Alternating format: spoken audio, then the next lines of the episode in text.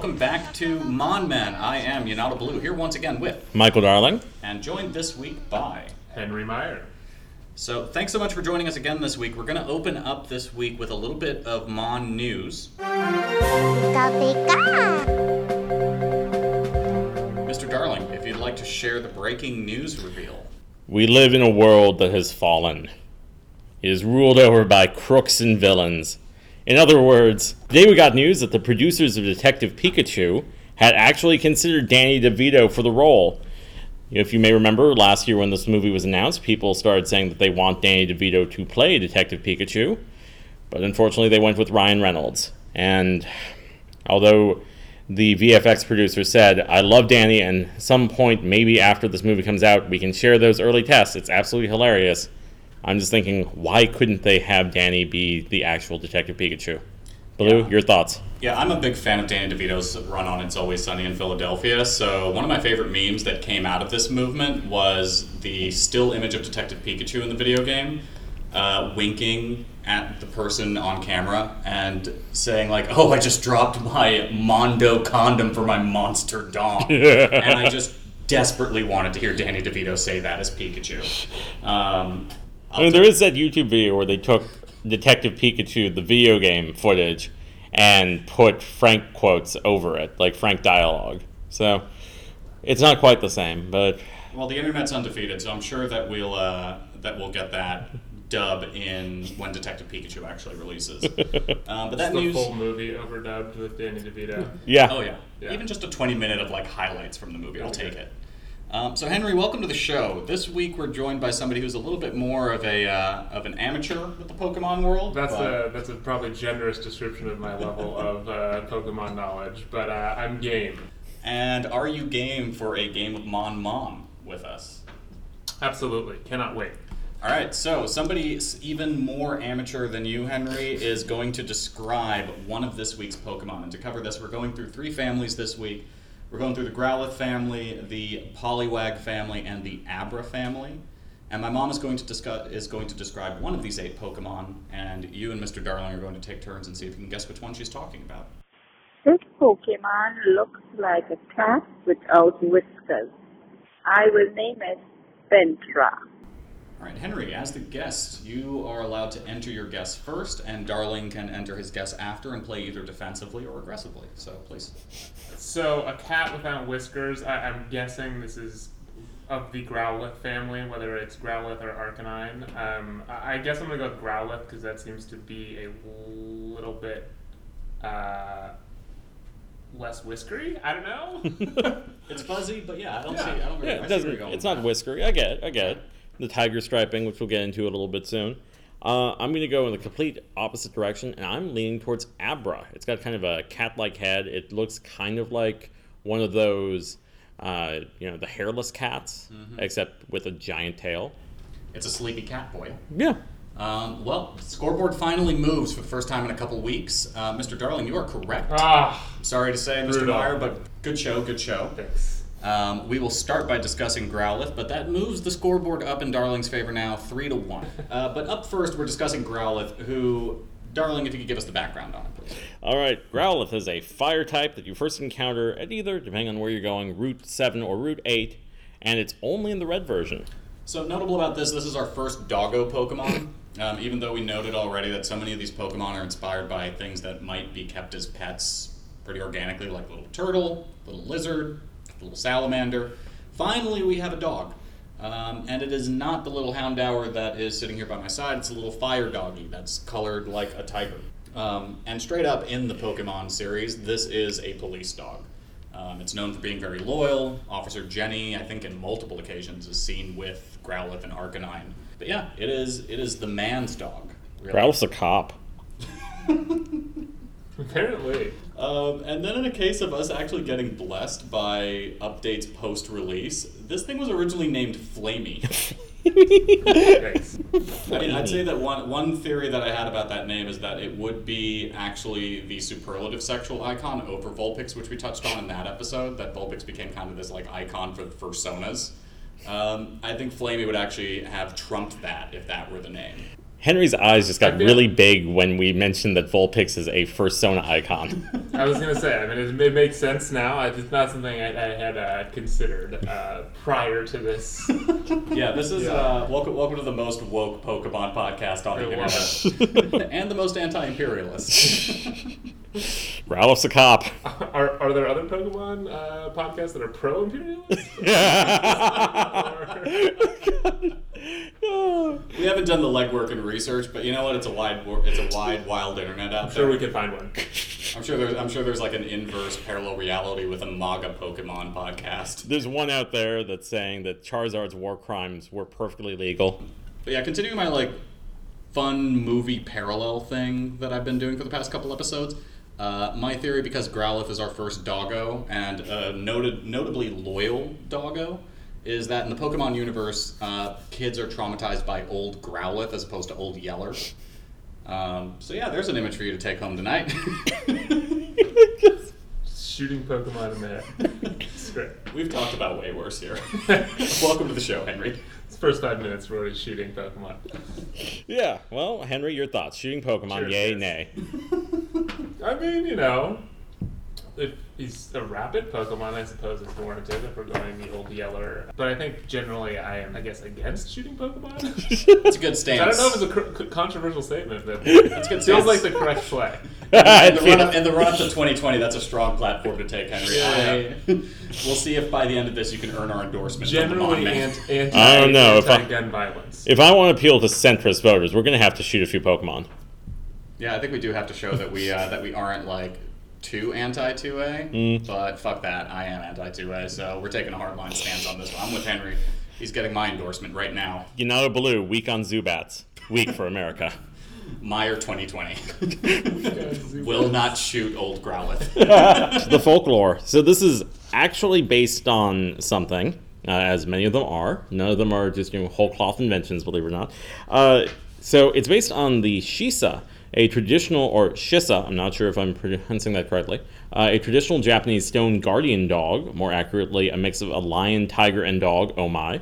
Uh, that is derived from Chinese guardian lion statues, which might explain why Growlithe has a tiger-like coating. Also, doesn't that make it like potentially part cat? kind of, sort of, maybe. yeah, I mean it is in that feline family. Then. Right. So yeah, so that's why we gave. That's why I honored your guess. I feel like, okay. that I feel I feel slightly better about this. Then. Yeah, no. Don't worry. Like I said, totally felt you on that guess. you went with the little tiger boy. My mom has confused you and many, many, many others. she killed me. Mama Baloo's getting a phone call. Mama Baloo compared one Pokemon to the Flintstones. Don't worry. Oh god, that was a good one. Yeah. Uh, interestingly, also, we're talking about how Growlithes are incredibly loyal and good doggos. Heckin' good doggos, 15 out of 10. In the Ultramoon Pokedex, it mentions that its bones have been found in Stone Age ruins, which implies that man domesticated the Growlithe very early on. Yeah, one thing to note about the size of this Pokemon, and this is Sorry, always. what, sorry, could we just go back? What Pokedex is that we're referencing here? Oh, Ultra Sun, which is one of the more recent games, Uh-huh. there have been like. There are 800 odd Pokemon now, Henry. That's amazing. Yeah. It's incredible. We're getting you in, and like I think we're just Back past in the like first I think the the the the only iteration of Pokemon that I think I ever have uh, inter- interacted with was whatever the original Game Boy Pokemon was. Red and blue and yellow? Yeah, probably Yeah. red, blue, or yellow. There you go. One of those. So we're still in your like comfort zone. Seventeen Pokemon, maybe. Well, there were 150 back then.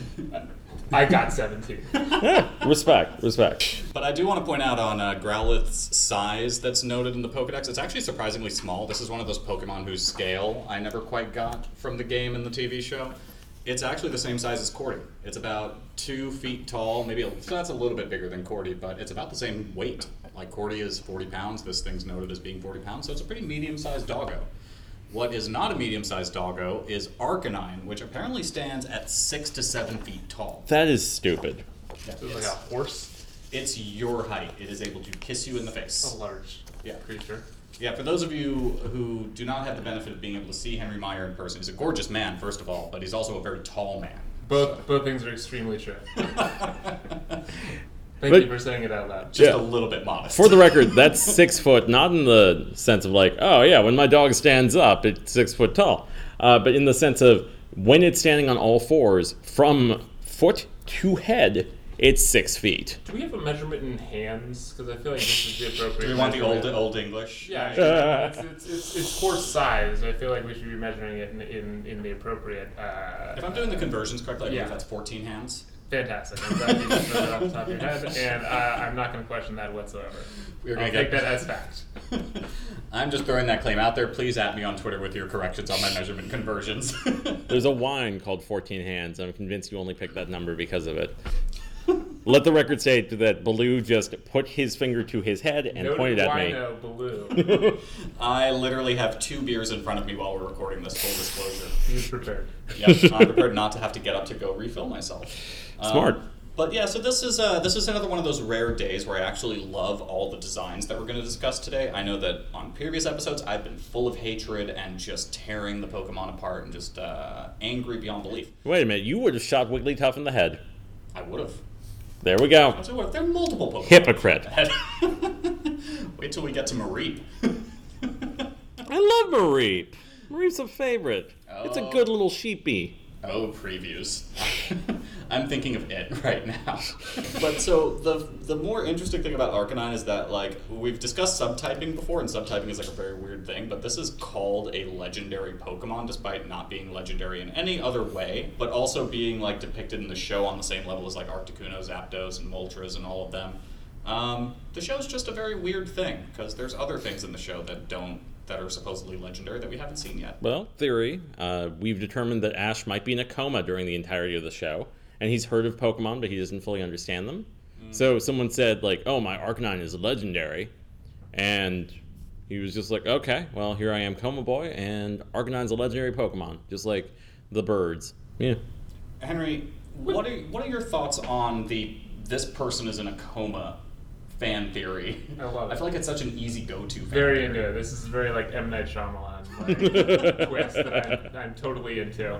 Yeah, I mean, I, I, I don't think I could substantiate that claim in any way, but Maybe not in this universe, but we also pose that I, I buy into the theory that Batman's actually in a, in a psych ward, and that all the villains he's seeing are just people that work around the mental It just asylum that makes he's in. it's like he's like concocting these sort of like visions of him being the Yeah, that's savior why. of Gotham. That's Yeah, you know, half of his villains, half of the villains he fights are actually PhDs. Like, think about it. Like Harley Quinn, Yeah. PhD.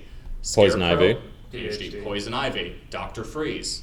wow. Yeah. Like, And yet he calls himself Mr. Freeze because he's humble. He's humble. He doesn't need. Man of the people. yeah, he got the PhD. He does not need to go by it. But uh, yeah. Obviously, the Schwarzenegger version is the best, right? Yeah, there Yeah. is there is a uh, there is a sup- one of those text from superheroes thing that like makes fun of the fact that like half of Batman's rogues gallery is our PhDs. So maybe they're all just doctors treating this billionaire who's dealing with PTSD. That that or you know he's just he's like you know the anti-establishment. He's clearly Mhm. Batman is clearly against uh, the ivory tower that is so insulated, and he's a man of the people. He's actually probably sort of a MAGA hero, right? I mean, because that is because I mean here we have this society that has such great access to education for these people, and they're still turning to crime. It's actually pretty anti-socialist in messaging. We have a billionaire who's saving the world by being a billionaire and beating the common people up. Wow. And uh, these people have access to education and tons of ways to advance themselves. what we're saying is Batman is a dick. Yeah. In conclusion, fuck Batman. Yeah, Batman is a cop. Alright, so on top of the Danny DeVito news, I just died again today. yeah. Batman has a Growlithe For sure. that he makes wear a little bat cowl. Yeah. Um, fun fact: Batman does have a dog in canon. I'm going to be that Yeah. nerd. Ace the Bat Hound. Ace the Bat Hound, and he uh, The and Bat Hound, if Yeah. you will. and that dog is absolutely. I think it's a. I think it's a Doberman mix. I thought it was a Great Dane, but Oh, okay. Well, whatever The- it is. maybe pre-crisis, post-crisis, it's different. Who knows? It's absolutely a rich asshole's dog, but Hmm. he has it very well trained at least. um, so yeah, so I want to circle us back to the other super large doggo that we were supposed to be discussing. Sorry for the Batman tangent. No, I'm not sorry. I'm never sorry for Batman tangents. Um, Half the show is Batman tangents. okay, I know I screwed up. I know I totally bullshitted that hands measurement earlier, but trust me when I did some math earlier. trust me on this math that I did earlier. The Pokedex says that Growlithe can run 6,200 miles, 6,200 miles in 24 hours. That means that this Pokemon can sustain a land speed of 260 miles per hour for 24 hours without stopping. Do we have any? Do we have anything? Do we have anything about So that? it's, it's like it's like a, a fighter jet that doesn't need to be refueled, basically. Apparently, Incredible. cheetahs. Sounds like military technology that should be developed. so cheetahs, the fastest land animal in our world, uh, run That we know of. Maybe 65 they're maybe there are animals that are so fast we just don't see them. Whoa. Mind mind blown. That's some Matrix level shit. Yeah. You're breaking through the veil right now, Mr. Darling. Yeah. I hope that there's someone who's listening and is very stoned, Kevin, and they are, you know, just listening to the show, Kevin, and next thing they know, they're like, "Whoa, Kevin getting really do I see this right now. animal? Do you see them, Kevin? Do you see them?" So Kevin is one of our past third chair co-hosts. Do you see them, Kevin? Uh, who is who is currently sitting in Bill's PC with our other past co-hosts, uh, waiting to host a Digimon podcast. Incredible. Kevin, shout out to you, buddy. you got the Henry Meyer seal of approval. You just had 100%. you just had the most gorgeous man west of west of Hollywood. Shockingly Western. handsome. shockingly handsome.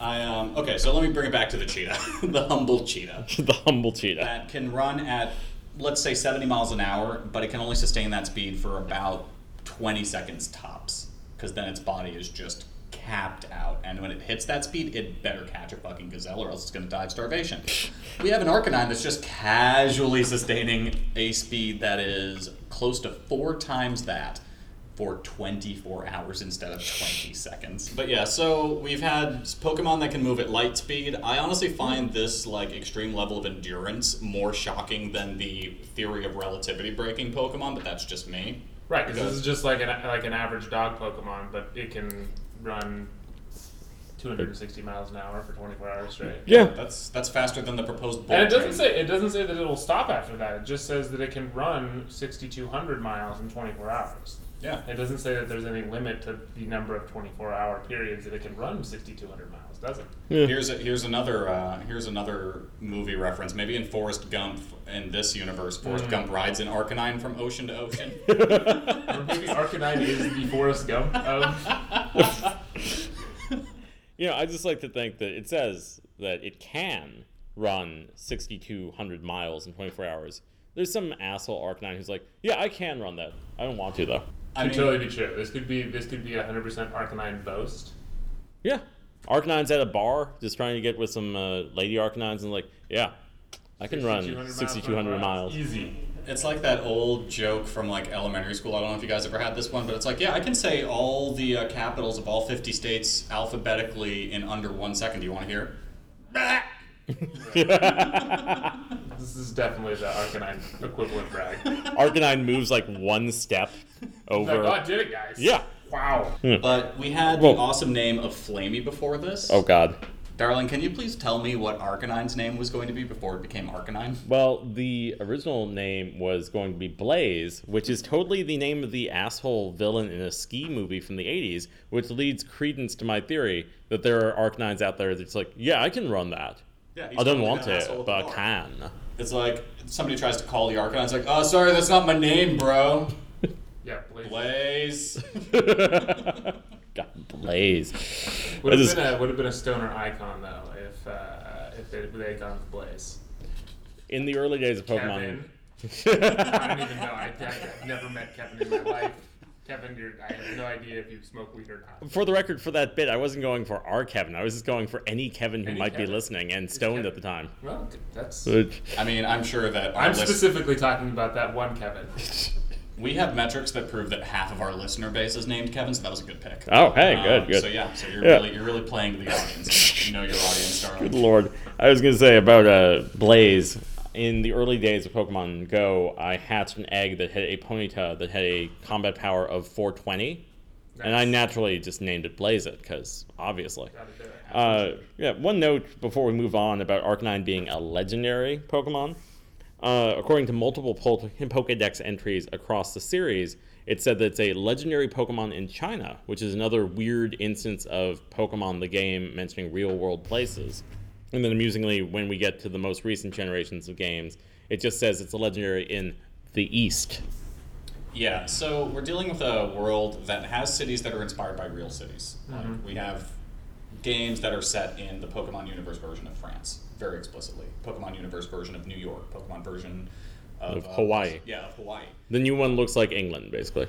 Yeah, but they do reference actual. But they don't explicitly say it is in, or they do explicitly say where it's Pokemon taking place in.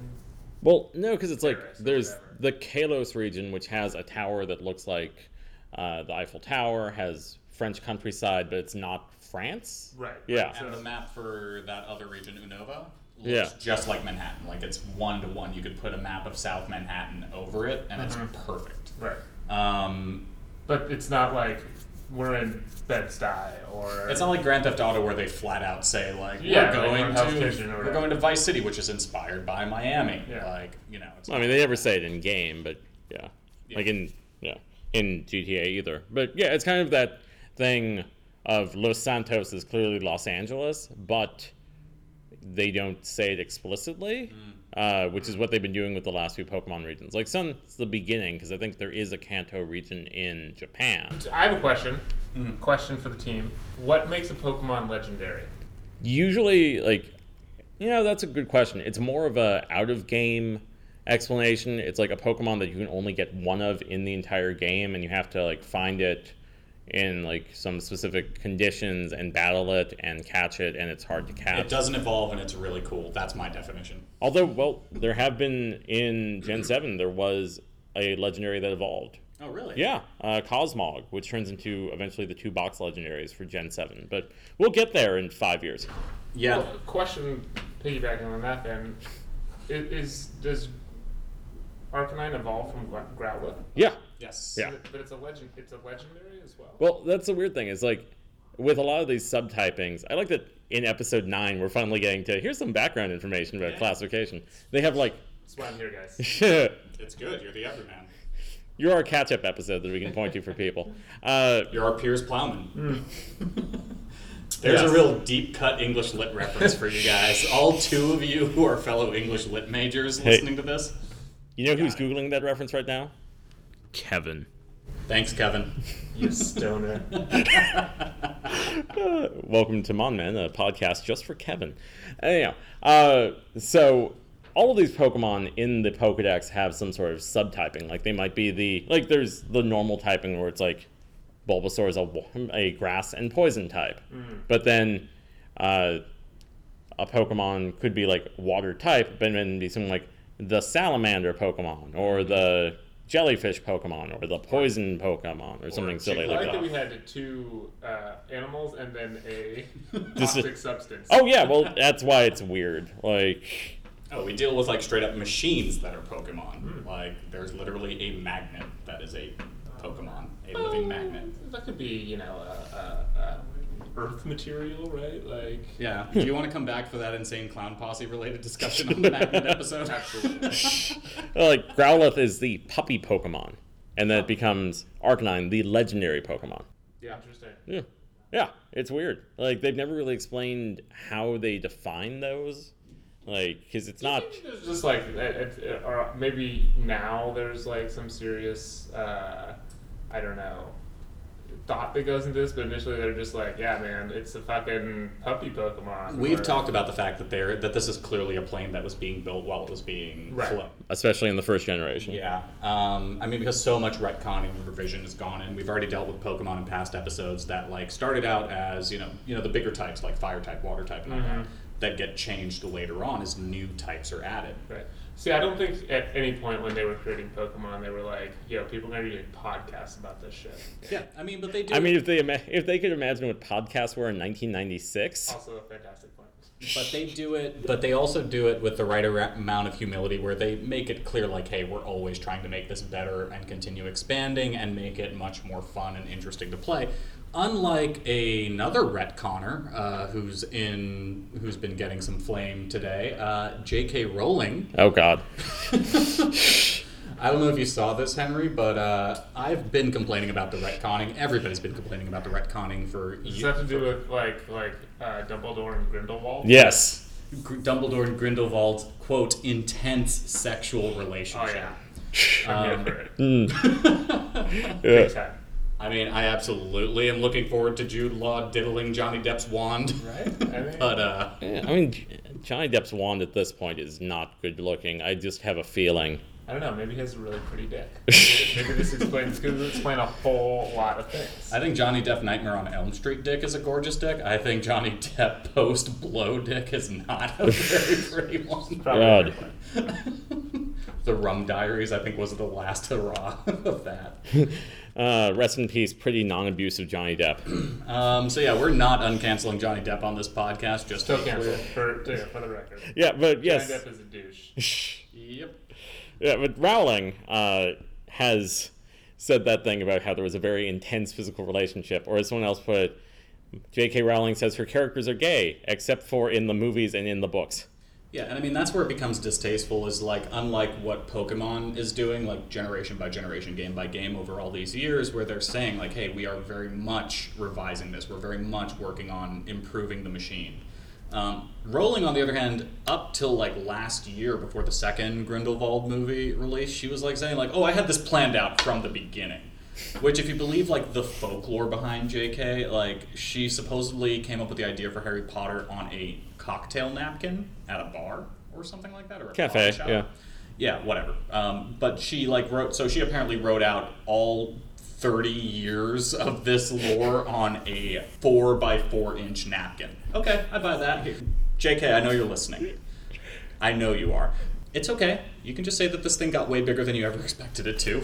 I don't think anybody ever expects anything to get as big as Harry Potter has. So just admit that you're also building the plane while it's being flown now in this multi-billion dollar machine. I think that's totally fair. I think that's completely fair. I don't. I, I yeah. I mean, I don't think I. I don't know. I feel like we need a full-on sit-down interview with with J.K. on the podcast. Clearly, um, Of course. Yeah. In order to clear this up, We'll have you on for the Uh, Celebi episode if you'd like. I don't think anybody comes up with a fully baked idea, and I think that's probably hyperbole. Like, and I, again, I do, I'm not entirely up to date on the spe- specific, like the specific wording of what J.K. Rowling said. Um, so I, I don't know, but but yeah, I mean that seems ludicrous to claim that you had the whole thing like planned out when uh, just, that's just not how. You know, Yeah. creating a Yeah. narrative or a world like that. I mean, to, ju- to mean, you look at, justify like, to yeah. justify my accusation of her hubris on this one, she it was at, it was before the second movie came out when it was revealed that the demon snake that Lord Voldemort Jesus Christ. Yeah, the fact that Oh. that is a uh, a formerly Asian woman who Has been eventually turns transformed into permanently a snake. She claimed that was her plan from the start. No, it wasn't. She claimed that the whole concept of a human that is cursed to eventually turn permanently into a demon snake was her plan from the start. And to that, I'm like, well, first off, maybe you could have come up with like a slightly better approach to it than you know objectifying and diminishing a person of another race. Like the first society. woman of color in this franchise. Yeah. Um, so you know the Hermione uh, retcon doesn't count either. Yeah, the fact that she gave her blessing to them casting a uh, Hermione of color. Yeah, it's, Well, it's, like, it's, it's was- easy enough to say I am. I'm okay with this. Yeah, but like the that. bullshit was that she said, "Well, I never specified Hermione's race," and then people found an exact passage where she mentions Hermione's white face. Whoops. All right, so I'm still managing to find a way to take us down a uh, downward spiral of hatred here. So let's pull it up into something cute again. Poliwag, darling, please. Uh, this thing is water, and the first time you encounter it is basically fucking anywhere there's water. If you've got a good rod in the Kanto region, you'll get this thing. So this is a good case of them taking some inspiration from the real world biology because there are a lot of fish and uh, underwater creatures with this case, but the little swirly thing on its tummy is actually translucent skin, and you can see its organs. The, that little spiral on its tummy is its organs spinning around. Fuck. what? Okay. I mean, it does raise some questions because the Pokedex does note that that swirly spins. So imagine if you are a creature that is or that has organs that are constantly in oscillation, like a washing machine. So it's yeah, I was gonna say it's like internal organs are uh, constantly gyrating. Hey, apparently. Is Hey. there a biological like uh, like some sort of evolutionary advantage you get from that? I don't know. I'm thinking. Have you seen Blade Two? Absolutely. Yeah, you remember the like mega vampires from that movie Uh-huh. that like their organs were completely rearranged. and they Yes, had, like, a I special do. rib cage. There you go. Uh huh. Poliwag may be the closest thing in the post Pokemon universe to that. I love that. I mean, I think they mentioned about one of the Pokemon in the Poliwag line that it uses a swirl to hypnotize, and since these are poly, Hmm. Uh, poly. So it hypnotizes you with its guts. Yeah, pretty much. And since these are, uh, God, what do you call these in the real world? This is so stupid. Tadpoles. Thank you. Uh, Or Yeah. polywogs. yeah, yeah, yeah. Well, since these are tadpoles, uh, all I can say is all glory to the hypnotoads. Um, I do want to backtrack one step to Blade Two, and I just want to state I just want to state that Please for Are we blank check now? Is that what's happening? yeah, we are. Um, I just want to state for every single like the ranking of all Marvel movies list that I see, mm-hmm. Blade Two is left off of every single one of those that I've seen in the past five years, Total and bullshit. it completely invalidates your list if you Total don't put bullshit. Blade Two on it, and especially if Blade Two isn't in the The top five. The Blade series in general, the Blade soundtracks in general were really good. I had that was one of the first CDs I think that I had, like as a kid. I don't even remember not one of the first CDs, but I definitely had the original Blade soundtrack, and it was phenomenal. I'm just gonna ask the question: On these lists that you've seen, do they include Blade One and Three, and just skip two altogether, or Because Blade One and well, Blade One actually Blade One is belongs on that list too. Yeah, Blade Three. I enjoy Blade Three because it introduced me to Ryan Reynolds. Yeah, Which, fun fact. it was fact, kind of trash. it was trash. But because Wesley Snipes was apparently so high during filming all the time, that's why so much of his dialogue is just him grunting. and then Ryan Reynolds just vamping for like minutes on end. So when Jessica you guys are, Biel's like, in that one too, right? To Kevin, it's really uh, 2003 era Wesley Snipes. with the same tax President- problems? I think even present day Wesley Snipes. Do you think he just he's not Snoop Dogg? He didn't get off the herb. Snoop Dogg off the herb. Snoop he Dogg's not off the he herb. consistently promises that he's off the herb. Yeah. Well, I think right the thing is, whenever he was coaching his kids' football team, he would be off the herb. Uh, but then, as soon as season was over, boom. And now his son, I think, has already graduated college, so That's right. Didn't he go to USC or something? UCLA. Like there was a moment where P Diddy and Snoop's sons were both playing college for UCLA, which is just hilarious. The East Coast West Coast rap feud is truly dead. But yeah, that being said, uh, fun little party trivia for you guys. Ryan Reynolds has the rare distinction of being, I think, maybe the only actor who has appeared in four separate superhero movies as different characters. Because he was in Blade, Green Lantern, he was in X Men Origins as Deadpool, and now Deadpool Deadpool, which I consider those two very different things. X Men mean- Origins Deadpool is not the same as the Deadpool that we eventually were gifted. And then now he's going to be Pikachu. So there you go. Five. Pikachu's not a superhero. Ah, He is to me. He's about to save somebody's dad. If that's the standard for being a superhero, we can do better. All right, so today's evolutions are fairly logical. You know, going through the Poliwag line, we don't have the more extreme jump of a tadpole to a frog yet. Um, but you know, It's funny that we call that a more extreme evolution when that's a thing from real life. Yeah, but I mean, it's it's also noted as being like a drastic, miraculous change. How a tadpole eventually, like through stages of life, sprouts legs and becomes this hippy hoppy thing that can be amphibious. Um, you know, we have a dog that gets bigger, ex- much bigger, but still just bigger. Um, you know, we have a tadpole that, you know, it grows arms, Yeah. but tadpoles in real life grow arms and legs. This See, one already has legs. The thing that bugs me about Poliwhirl, though, I like Poliwhirl. I think it's an adorable Pokemon, and there's a reason why it was kind of a series mascot in the early days. But I don't like that it has gloves. Like, it's a very weird choice to give them, like, the kind of cartoony white gloves when none of the other Pokemon so far have that effect, when it's not, like, anything that's in, uh, like, the world established. Like, it's too cartoony a touch. It's another weirdly Tex Avery thing. It's very like Bugs Bunny, like yeah, I don't get it either. And is it is it I mean, they look like gloves right down to the fact that they are. I'm looking at a model right now. Like you can see that they're slightly bigger than the rest of the arm. so the question is do those gloves how do those gloves grow naturally on the Pokemon and then do people try to take the gloves off and sell Poliwhirl gloves? and what's under the glove? Darkness, just You darkness. peeling skin off. Ugh. Great questions all around, everyone. uh, but I mean, is this like a setup for? And I'm gonna just show you my incredibly deep and uh, abiding knowledge of the Pokemon universe. Doesn't Mr. Mime? That's a Pokemon, right? yes. One of the 17 you caught. We've made the joke about the Pokemon with the rhinestone glove already. Right. I was just gonna say. Isn't this is, is this a setup for Mr. Mime? Was this like the er Mr. Mime here? Hypnotizes things. Huh. I mean, Mr. Mime is just like weird all throughout, so at least it makes more sense than. Uh, Yeah. Yeah. I'm just. I mean, it, No, it does- Oh, it but- doesn't make any sense, but it makes I more mean- sense in that it's completely nonsensical. We also have other Pokemon that suddenly sprout like metal attachments like guns. there's a gun Pokemon. Oh well, Blastoise.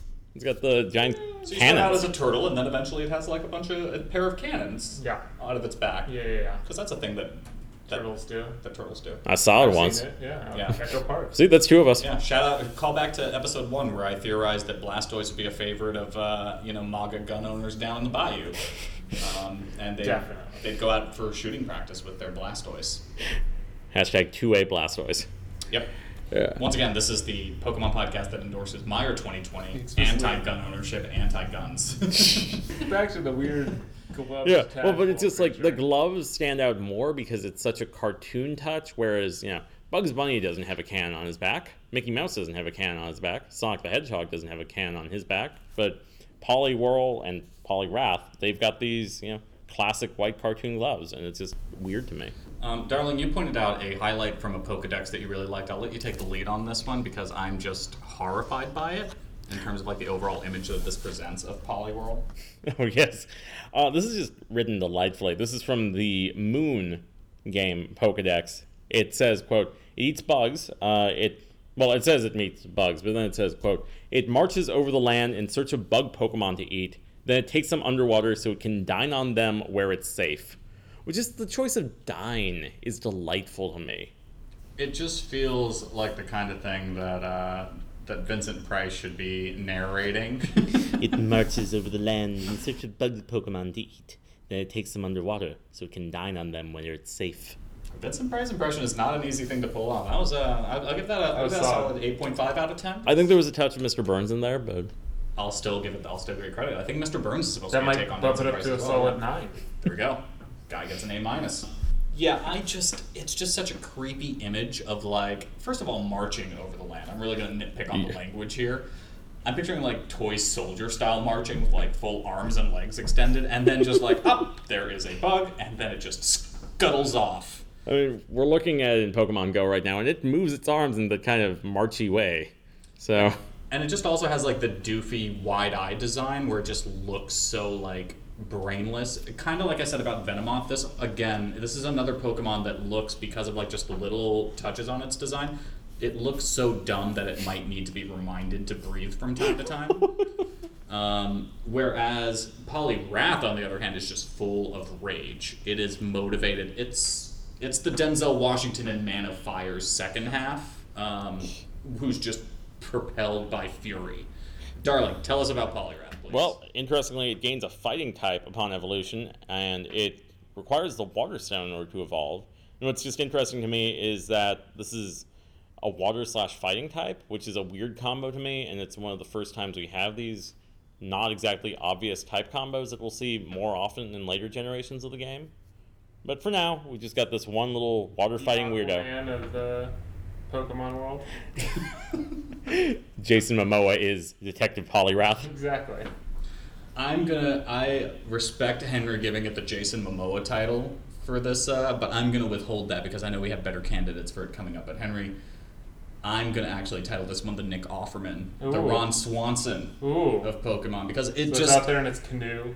it just looks like, and I have I have in the show notes here a picture, Handmade. an example picture of just one of those old timey strongmen, like lifting the bum the dumbbells with like 100 painted in white on each end. It's good. It's a good old timey strongman. The problem is that you've shown us George Hackenschmidt, which, like, yeah, he looks like a beefy guy. Problem is, he doesn't have the mustache that I want for an old timey strongman. He is not the guy I'd cast as an old timey I was, strongman. temp- I was tempted for the Ron Swanson thing to go with like the uh, the fighting strongman from Ron Swanson's favorite steakhouse, Mitchell, Um, I think. Yeah. Yeah, but yeah, this this Pokemon just looks like it's against government control and taxation. It looks like it's straight up It's a the park. libertarian Pokemon. It's a libertarian Pokemon. Definitely goes to a CrossFit gym. You know, in my journalistic career, twice when I've been doing man on the street interviews, people have come up to me and said I should write an article about CrossFit. You should. Yeah, no, I know. Oh yeah, so this is what this is a rare occurrence. We actually have a pair of journalists on the podcast Hey. today, sitting on either Sure. side of me. It's true. We're here to talk about the important issues of the day. So please, if you guys want to pitch each Today, other. This is all clearly uh, all, all fact based. Everything said here can be taken uh, as uh, completely and 100% accurate and true. Yeah, this is one of the rare occasions where these guys get to drop the journalistic objectivity and make weird false claims alongside me, like, you know, this Pokemon is a libertarian. We have no basis for that. We don't know it's politics, Fact. but you know what? It's fact. It's now podcast lore. It's I, podcast. I, this, I've been rep- I, this has been reported out. Yeah, Poliwrath knows the definition I of, spoke of to the show's creators. Poliwrath libertarian. yeah, Poliwrath knows the definition of a FIBA file. So this is another case of that we have some information on the Pokemon's original early pre-release design, and this thing was originally supposed to be fatter. It was supposed to be wearing a crown. Nice. and- That is a libertarian. See? Right? yeah. One of those ran for libertarian presidential candidate in 2016. I'm not even joking. It's perfect. So uh, Then there was the one who got completely naked during the debate. That's, So, Henry, knowing that you had very little exposure to the Pokemon video games, did you play Super Mario Brothers when you were a kid? No, not a ton. I, I, I have played Super Mario Brothers, so I'm, I'm but but no. Um, this is what happens really when we bring a jock on the show. No, Yeah. yeah. I mean, I was a I was a Waldorf kid, which I don't know if anybody knows what that means. Probably no one does, but it's like a very like uh, averse to media generally. so I grew up like you know running around in like the forest and like climbing trees and stuff like that, and like we didn't have like a TV or like video games until uh, much later in life. So my first like real video game addiction was like Halo. Huh. Um, That's, like- a good, that's a good addiction. yeah, yeah, yeah, yeah. And then I got really addicted to video games and played a lot of Halo. Um, but yeah, like I, I, I missed out on a lot of sort of like the early uh, uh, video games. Like I think me and my brother, like when I was telling him about playing like like Pokemon on like a Game Boy, we had that like stashed away up in like our room, and like you know, like it was like unbeknownst to our parents, we were like Oh, up in the know attic how- with I Mrs. know how we swung Rochester. it, but yeah, it was uh, I mean, but you it was like like an illicit, illicit thing. It was like the equivalent of us like doing like cocaine up in like our bedroom, like. But But you got good and thorough played. exposure to good movies. I mean, we've connected on the Blade trilogy here. Absolutely, yeah, yeah. And I mean, once it once it was like once once that seal was broken, then it was like you know because you, you almost created like a little monster for like for like that type of thing. It was like you know when you deny kids sugar and stuff, and they get their hands on sugar, it's like they're gonna eat all the sugar. Mhm. And so once like you know I was like it was like okay or like I started to get exposed to like movies and like video games it was like I want all of that now Yeah, that's that's kind of what happened. I think everybody has. that Yeah, thing exactly. where I don't know- I don't- around. you know, But yeah, yeah, this is uh, this is very much familiar to me as the um, as the frog villain from Super Mario Brothers Wart? 2. Wart. Yeah, I couldn't even remember the name because I hated Super Mario Brothers 2. I love that The- one. One of the only Super Mario Brothers games I've never beaten, so I grew up on video games. My Mhm. mom loved them. Love it I did not like video games when I was first exposed to them. Actually, fun story. Huh. My mom bought the original Nintendo as a means of connecting with me, and I just the first time I tried to play it when I was like maybe four or something like that, I just looked at it and I was like, why do I have to tell the cartoon what to do? like I did. I just want to be exposed to it I just want to watch pictures I just want to sit and hear a story. press Um, buttons Yeah, but uh, shout out to my mom who to this day loves video games so much, even though she doesn't play them. She loves like keeping me up on video games and will consistently, whenever she visits, like ask me, "What are you playing these days?" and like That's watch me play video games as if it's a movie. that's awesome Yeah, it's funny how that table turned completely around. That's but amazing. uh, but yeah, thanks, mom. Appreciate it. I'll beat Spider Man for you next time you visit. Aw. Yeah, she got really into What that a while good she was son. here last time. Hey, gotta save the day. Yeah. Anyhow, yeah. So this one, in its original design, has was fatter, wearing a crown, running for president on the Libertarian ticket, uh, and looks like Wart from Super Mario Brothers 2. Oh, one thing that I wanted to circle back to. So, speaking of characters in a coma, Henry, have you heard the Super Mario uh, theory of the first few games? I have not no. Well, it's just I thought it was just for two. Oh no, two and three included. Um, Well, three is more like the theater so theory, but so the theory bridges that Super Mario Brothers one, the original one that came with Duck Hunt, is an Yep. adventure he actually went on. okay Super Mario Brothers two is him dreaming about that adventure and having like a weird fanciful trip about it that involves turnips and these little ghost Right. guys called Shy Guys. Uh-huh. Well, the Super Shy Guys he remembers from his childhood because they were on Yoshi's Island. True. Super Mario Brothers 3, on the other hand, is him putting on a play because he can't let go of the dream, where he depicts it. So that's why, like Super Mario Brothers 3, at the start, there's a curtain that comes up and everything like that, and it's like a stage play.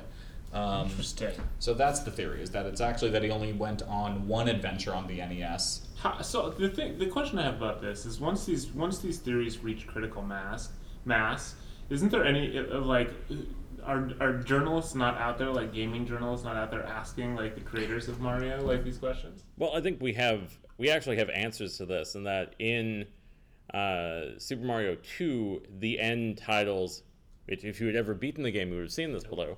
Uh, we see Mario wake up from a dream of him being celebrated for defeating Wart, implying that either he went into a dreamland because it's implied that this is a dreamland regardless that he and the rest of the characters are in, or he just dreamt the whole thing as a pure fantasy. But I don't remember the exact person who worked on the game, but someone who worked on Super Mario 3 said, well, we weren't going for the idea of it being a stage show, but we did have that kind of aesthetic. So, not outright confirming it, but confirming that the look was what they were aiming for, because not just the curtain at the beginning, but also uh, various hanging elements have um, wires that you see along the levels, uh, implying that they're hanging from some sort of catwalk or rafter. Yeah, I mean, this also brings in like a broader discussion that we can go all English lit major theoretical on about how much an artist owns and can set the boundaries of a work once they release it out into the world. Um, you know, do you get to say and make that canon law if you say, nope, this person is gay, like this person like had an intense sexual relationship. I mean, J.K. Rowling has the unique situation with Dumbledore. I'm, I'm just going to circle that back as the most recent example. Um, has the unique situation where yeah, there is a movie coming out where that is going to be relevant. But you know, let's just say And then they won't address it. let's just say there weren't more movies coming out and that it was just these seven books that she was just constantly tweeting about from like you know her eleanor rigby style tower room. That's how i like to picture it. And you know she uh, and she's just like constantly adding this stuff. Like how much of that does she have a say over? How much of that does any artist have a say over once they release a contained finished product to continue expanding beyond the boundaries of the canvas? Oh yeah, so it's a great question, and probably not a lot because people are going to do it. My favorite joke about this was someone saying J.K. Rowling on her deathbed, that one house elf was a never nude. Oh yeah, I love that tweet. That's a classic. Um, all right, so let's get out of uh, let's get out of the toady line. Oh, let's well, get one last note about Poliwrath before we go. Uh, so you mentioned before we went on air that one of these has the quote distinct pimp slapping Pikachu moment uh, when it slaps Pikachu into submission in the Johto League in the uh, TV series. And also, we've got another weird example of real world Pokemon stuff. Namely, in multiple Pokedexes, it says that Poliwrath can run across the Pacific Ocean without tiring.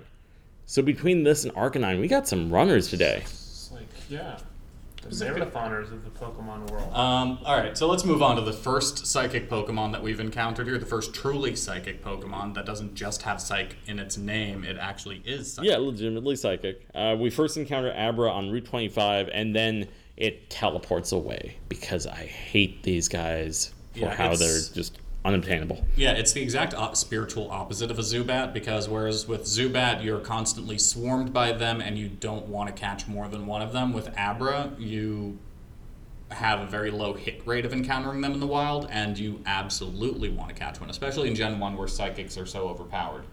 Um, really and truly like you know again i've said today i've said already up front that i love all these designs i just think the abra is such a cool unique design and like fusion of so many other real world animals it's a little bit goaty it's a little bit cat like it's a little bit uh, you know there was another creature in there somewhere somewhere Fox. there we go, Fox, little yeah. foxy too um, and then it also has like this carapace thing going on where it isn't furry it's actually got like this like breastplate thing Is It's it an armadillo?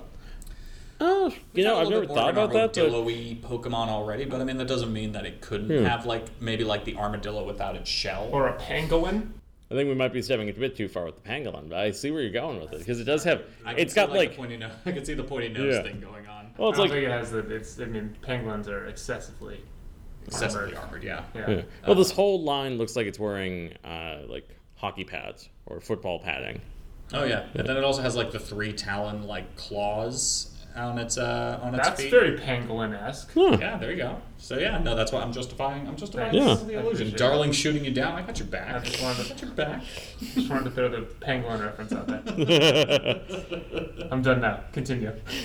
Okay, so we're gonna Uh, we're gonna Meyer 2020 endorsed by Big Pangolin. It is. Yeah. We are in the pocket of Big Penguin.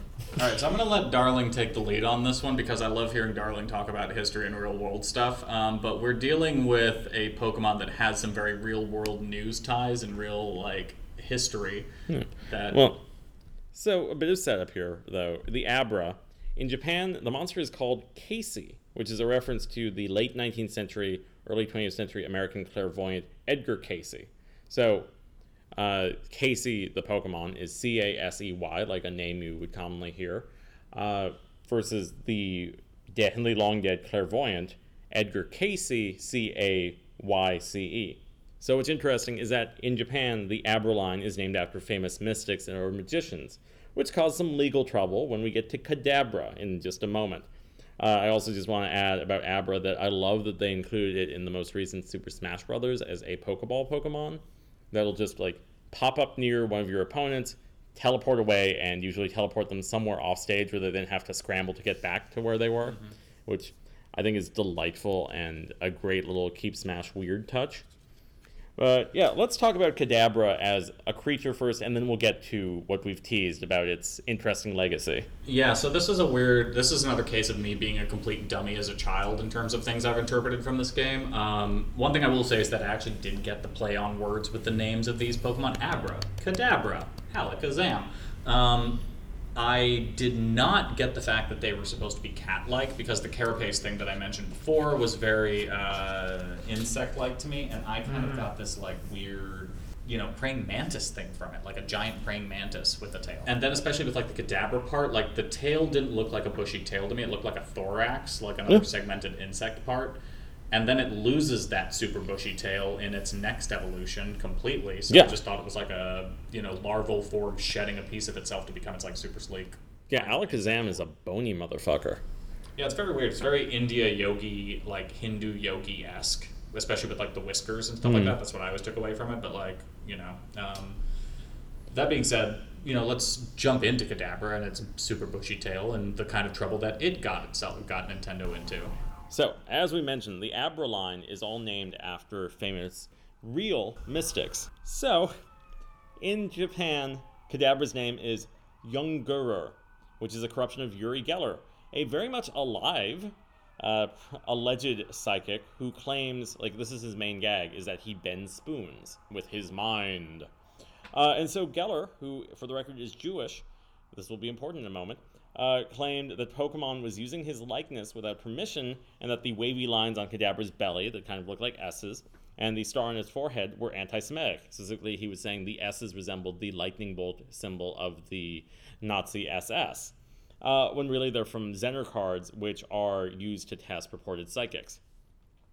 So he sued Nintendo for $86.9 million in like it was like 99 or so. Uh, and so there hasn't been any real resolution to this case, but it Yeah, seems I mean, in 1999 dollars, that's Yeah. equivalent to the 50 billion dollars that Lori Laughlin is being sued for right now for uh, cheating her daughter's way into USC. Wait, but- really 50 billion? Yes. That can't be right. A mother, uh, there's a Oh, family that okay. is suing her for fifty billion dollars because they believe that their child got cheated out of a spot at USC because of Lori Laughlin. A USC education is not worth 50 billion dollars. Well, it was worth half a million dollars to Lori Laughlin. I mean, even that's paying too much for USC. What was it, Jack Donaghy called it the last bastion of America's idle rich? Concur. Anyhow, moving back on topic here. Yeah, so there doesn't seem to be any resolution in the case, but it seems that Nintendo has made Kadabra, ironically, disappear. Uh, it's still in the main series games, but you don't see it in the anime. It hasn't appeared since like 2006. It hasn't appeared in the trading card game since 2003. to the point where when the last Abra card was ever released, or the most recent Abra card rather, was released for the trading card game in 2007, the card had an attack that allowed it to evolve directly into Alakazam, bypassing the need for a new Kadabra card. Uh, it's kind of become like the Chuck Cunningham from Happy Days or the Judy Winslow from uh, Family Family, Matters. You know, the Just sibling character who out. just disappears without explanation. Anyway, kids, remember if you're going to parody a notoriously litigious alleged con artist, make sure he's dead first. Yeah, I mean, here's a bit of advice for you, Game Freak, and you actually don't have to redesign Kadabra to do this at all because it already looks like him. Is that you can say that you're modeling Kadabra moving forward after Dave Franco from Now You See Me, um, who also performed a spoon bending trick in that movie. God, I And hated that movie, by the way. Just What? How could you hate that movie?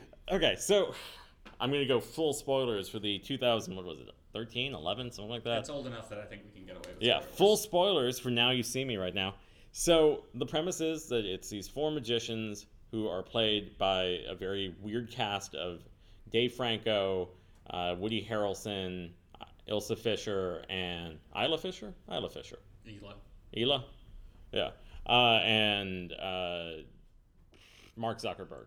Jesse Eisenberg. Thank you. Yeah. I mean, I'm half right.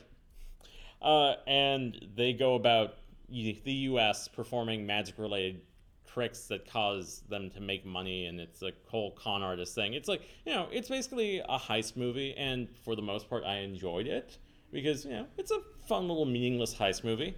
And all the time while Mark Ruffalo is playing a detective who's chasing after them, and it's revealed at the end that they, by doing these three big tricks they had to do, they're now going to be inducted in by real magicians who perform actual magic, and will teach them how to do all this. And guess who's the head of this legion of actual magicians? Mark Ruffalo, who's been chasing after them the entire time and has been frequently angry in scenes just by himself where no one else is around and there are no cameras within the world of Now You See Me to see him being angry about this. Just a commitment to the crowd. Yeah, that's prestige. Hey, listen, when Christian Bale did that in The Prestige, we hailed Christopher Nolan as brilliant, and then you're going to hold this double standard? Go fuck yourself. First off, I want to note that this movie continues the brilliant tradition of the Jesse Eisenberg Woody Harrelson pairing. Those two are just perfect for each other, and I'm so glad Zombieland 2 is coming out. Second of all, another weird thing Jesse Eisenberg somehow always romantically paired with redheads, the same way Will Smith is almost always romantically paired with Latinas. Is Hollywood just not, is America just not ready to see Jesse Eisenberg, like, romantically involved with a blonde or a brunette? I don't know. Let's speculate that. But regardless, I think it's a fun movie. I think it knows what it's trying to be, and I think that it's actually accomplishes something that not many movies accomplish, which is it keeps Mark Ruffalo from overacting. Yeah, I'm going to insert Mark Ruffalo shouting, "They knew!" It's time, Robbie. It's time. They knew, and they let it happen. because that is my favorite example of overacting in the last 10 years. Uh, from Spotlight. Yeah, and it's also perfect because you guys are both journalists. I hope you guys both find a way to put to shout "they knew" within the next week in your respective bullpen. I will do whatever I can. I believe in you. Uh, But Mark Ruffalo in Spotlight was serious fashion goals. Funny thing is, Liev Schreiber playing Marty Baron, the editor of the Boston Globe in Spotlight. Like, I do not know what Marty Baron looks like, but I saw him in that movie, and I just thought I've seen five guys who look like that at the LA Times. Like, that's just the look. That is a very journalist look. Well done, Spotlight makeup team. You got it exactly right. That's just A plus costume design. Um, Well, that's hair and makeup, but yeah, Um, I was so focusing more on like he's got a bad beard. so, do you have any take? Marty on- Baron, if you're listening, you just got uh, totally burned. savagely. At least, I, I mean, Marty Baron looks good. Maybe I have not seen a photo of him. I'm saying Liev Schreiber as Marty Baron. No, Bad beard. I did I'm not compare him to a Marty bug Baron. like Anne Hathaway. Got a great beard. Marty, I think your beard's fine. Kevin, we think you need to shave. Big. Kevin doesn't have a beard. Um, that being said, so let's uh, so let's move it into one last note on Alakazam, since I feel like we've most of what we wanted to talk about today was Uri Geller, but um, with this family. Uh, but Alakazam, I'm a big fan of the design. I love the mustache, and I love that it had. This is a, another rare Mega Evolution Pokemon that has basically, its Pokedex notes that its entire body muscle has atrophied because its brain is just so fucking powerful, Hmm. and it just floats everywhere, and it has floating spoons surrounding it. So it It's got looks like, four spoons. yeah, it straight up looks like a Hindu That's god. maybe the least intimidating Pokemon of all time. A Pokemon The using spoons. spoon Pokemon. That reminds me of like uh, um, Mystery Man. Yes, the Blue Raja. Blue Raja. Yeah, yeah. yeah. You said about evolution. Like, what's interesting is that this is the first Pokemon that evolves by trading it. Oh yeah, that's mm. another. By trading it. Yeah, like you need to trade with a friend in order to get this thing to evolve into Alakazam. Yeah, you had to have a friend to put your Game Boy together, and then it evolved as you traded it. Damn. Yeah. So I, friendless, lonely child say. me, did not get an Alakazam. That's fucked up. I Yeah. know, a sad. You It's a either little had sad to boy. be yeah, you either had to have friends or be that rich kid who has two Game Boys and both copies of the game. Hmm. well. Waldorf from the Wes Anderson movie in the woods that he grew up in over here did not have that. Clearly, I did. Just trading Pokemon back and forth. Just all the time. That's how he got. That's how he got seven of the seventeen that he had. Yes. So, Baloo, what's the IQ of this Pokemon? 5,000, which, since IQ works as a quotient, a relative quotient, that's what the Q stands for, uh, that's supposed to be impossible. like, that is. Because it's based on your relative, like, intelligence capabilities relative to, like, the rest of the population. So, like, how can you be more, how can you be smarter than 5,000% of the population? It does not make any sense. Um, so, you know, we've dealt with speeds today, and now we're closing off with impossible intelligence quotients. These all just feel completely like made up. They're like five thousand. That sounds like a good number. yeah, our theory is that these are written by 10 year olds who are sent out by the Pokemon professors. Right. And, you know, the Pokemon professors aren't fact checkers. They're barely professors. They're just like professors in any undergrad college that knows that their major is just a sleeper major. Yeah. they're just they're just churning out grades. Like, all right, here's your C plus. Get out of here. All right, Professor Oak is still trying to get tenure. right. Well, let's. Yeah. Uh, oh, well, one last note uh, before we move on. Just to complete the trinity of names here. Mm-hmm. So we had Casey, we had, uh, let me make sure I'm pronouncing this wrong, uh, Yungerer. Uh, and then the Japanese name for Alakazam is Houdin, which you would think is a reference to Houdini, but is, yes, that, but also a reference to 19th century French magician Jean Eugene Robert Houdin, uh, who Houdini got his stage name from, uh, although they did not overlap in time. Houdini, when he was still figuring out who he was going to be, when he was just Eric Weiss, he thought that adding an I at the end of a name meant like in French, so he was like Houdin. Uh, and then he later grew to hate Houdin because he found out that Houdin stole credit for other people's tricks and wrote a book about how Houdin was a trick thief. Houdin was the Dane Cook of magic. So to close off with the name thing, because we already started off with Flamey and Blaze, uh, to close off, Abracadabra and Alakazam were originally named Hocus and Pocus. But let's move this into how we would change the Pokemon if we could. Uh, we call this section Mon Mod. So let's uh, go around, and is there any way, darling, today that you would change any of these Pokemon, whether in design, typing, what have you, uh, that you think would improve them? Well, I've got two things uh, in the Abra line. Like, I'd give Alakazam a tail just because it loses that tail and becomes, you know, a skeleton boy with a giant head. Uh, and it's weird to me when the other two have big tails. Uh, but my major mod is I would somehow find this is a weird sideways thing. I don't think we've ever done it before. Uh, we'd find a way to create a Kadabra rival Pokemon. So if Kadabra is based on Uri Geller, then I want a Pokemon that's its arch nemesis that is based on Geller's arch nemesis, the magician and skeptic James Randi, who has repeatedly challenged him to prove he can actually bend spoons with his mind rather than just like, you know, rubbing the spot where he's going to bend it and then putting a little bit of pressure after making enough heat. Also, Uh, that's how Dave Franco did it in that classic movie, Now You See Me. Now we know. What did you think of. What did you think of the second Now You See Me? Oh, it was terrible, but I love Lizzy Caplan, so bless her heart. Yeah, yeah. So uh, Randi, like the Randi Pokemon that came out wrong, uh, would probably be like Psychic and then either Normal or Ghost, because Ghost would be uh, like resistant to Psychic attacks, and Normal would just be a fun little twist on how he is a skeptic. Mine is simple. I want a third evolution stage to the Growlithe Arcanine family. Uh, make it a dark fire type. Call it Darkanine. Nice. Easy enough. Real good. There you go. Short and I sweet. like it.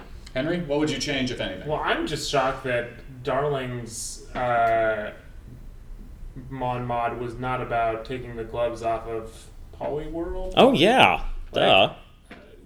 After all that, it's a it's a minor quibble about uh, you know, Alakazam not having a tail. So Henry, what would you change? Uh, what would I change? Um, I guess I guess I'm I'm worried that uh, the the Abra family does not have any um, feats of endurance that are uh, a part of canon. Like I feel like it should be able to I don't know uh, meditate for a week straight without stopping, or yeah, Yeah. or something. They're indoor kids. Yeah, uh, yeah. Maybe it can you know play for Pokemon. There you go. We can Six marathon. months without stopping. Boom. That It's sounds- got a with its five thousand point IQ, Exactly. it can figure out the perfect team to beat every other trainer in the world. There you go. All right. Well, with that, we're going to move from talking about the Pokemon as they exist in their universe to talking about what we think they'd be doing in our universe. Welcome to Mon's World. a celebration of the harmony between humans and Pokemon. Darling, if you'd like to lead us off on what you think these Pokemon would be doing in our actual world. Well, this is a cute little one. In the Pokedex entry for Sun, it mentions that, uh, Alo- well, sorry, the Poliwrath Pokedex entry in the Sun games, uh, it mentions that Alolan children learn how to swim by imitating Poliwrath's be- breaststroke, so Poliwraths would make great swim instructors or lifeguards. I'm picturing Baywatch with a Poliwrath on the team. And my only addition to that would be obviously, we know Arcanine would be loyal pets and police dogs, just like they are in the Pokemon universe. I think that's pretty one to one. But uh, my other thought, since I already compared it to Ron Swanson and proclaimed it the libertarian of the Pokedex, uh, in our world would not actually say its name like it does in the Pokemon universe. Instead of Poliwrath, it would be saying taxation is theft over and over again. And that's what it would be doing in our world. Henry, do you have any thoughts on what these guys would be doing in I mean, it sounds like uh, uh, Alakazam might be like a house house goods salesperson. Like he might operate a, a like a proprietor of a Williams Sonoma outlet. Oh my maybe. Uh, I think worse than that, he'd be involved in every pyramid scheme company. Oh, definitely. You'd Yeah, be like working an for Herbalife Herbalife. guy, big Herbalife guy. So, to be clear, this week's Pokemon are cops, libertarians, and pyramid schemers. and swindlers. I thought, and here I thought I really liked them. Oh, What's a swim instructor? That seems like a pretty wholesome but a libertarian swim instructor, apparently. A libertarian swim instructor. you know. He's a libertarian. you- He's a swim instructor that has some literature he wants you to read after this week's practice. he has some articles that he really wants to share with you. You should learn to swim because the government won't help you with that. Yeah, you know, I've got a great link to a Feder- Federalist article you should read. So, moving on, which of these three monsters, and I'm using the term in every sense now, are we going to eat? Baloo. well, this takes us to my favorite section of the show. Bon appetit. I can't do the voice today. It's too stupid now. If you'd like my personal recommendation. All